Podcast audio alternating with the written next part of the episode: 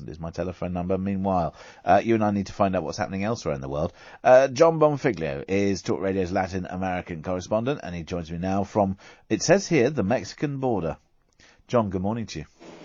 Good morning, how are you? Yeah, really well, thank you. Thank you for uh, joining us this morning. So, uh, what's the latest from where you are? We're we're sort of wrapped up in in uh, vaccine rollout, uh, sadness at the passing of Captain Sir Tom Moore, uh, and indeed uh, more frustration that we're still in lockdown.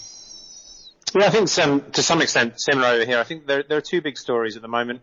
on the one hand, a couple of days ago, Biden's immigration executive orders, which predominantly relate to the US-Mexico border have really made everybody stand up and, and take notice and think that um, there's going to be a big change in the in the relationship between the US and, and Latin America. And secondly, as with in the UK, COVID, COVID, COVID. In particular, here it's worries about the Brazil variant and increased um, uptake with that, you know, increased infection rates with that, and in particular that then leading to shortages, in particular of oxygen and increased death rates and so on. And then the big question across the um, across the region now as well relates to the dissemination of vaccines, how that's going to happen, how long it's going to take. I mean, some politicians have openly said it's going to be 2022 uh, through the region before there is any any significant degree of uh, of immunity across the region. So um, that's where we are here, really, at the moment. What's patience like in the sense that I, I, I get the sense here that uh, people now that they have news that the vaccine is here, they assume that well it's all over.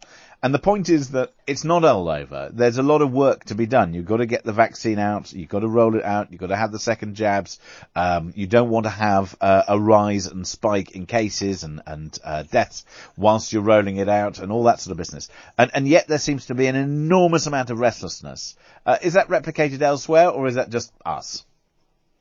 I think it is to some extent the UK. I think there are other countries which, which are also experiencing that that impatience. I mean, I'd say, you know, the US um, also is is evidencing that. I think the thing you need to remember contextually about Latin America is that disease is not new here. So there are regular outbreaks of dengue, of chikungunya, of, of Zika, of malaria. There are natural disasters which affect the area uh, fairly significantly, often a lot of um, turmoil, etc. So people having their lives disrupted is not new for um, for, for society, you know, for widespread hmm. society in Latin America. And as such, they're much more willing to go with the flow in terms of realizing that this isn't the single thing that's afflicted their lives, but is one of, you know, 10 different things which they have to deal with on an, on an annual basis. So on that basis, uh, is our reaction or perhaps uh, anti-reaction to all of this, is it an overreaction? Do you think that we need to just take, take it slightly more in our stride then?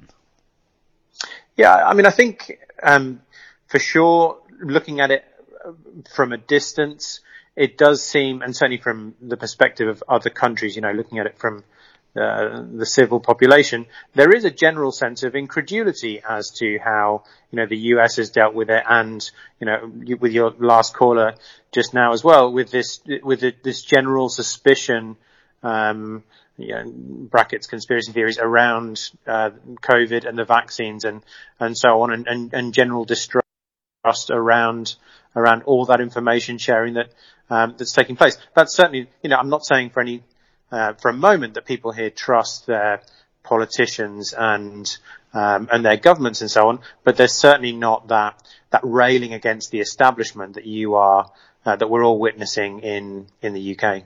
Well, it's certainly good to hear your perspective. Thank you so much for joining us once again this morning. That's Jon Bonfiglio, Talk Radio's Latin American correspondent. Right.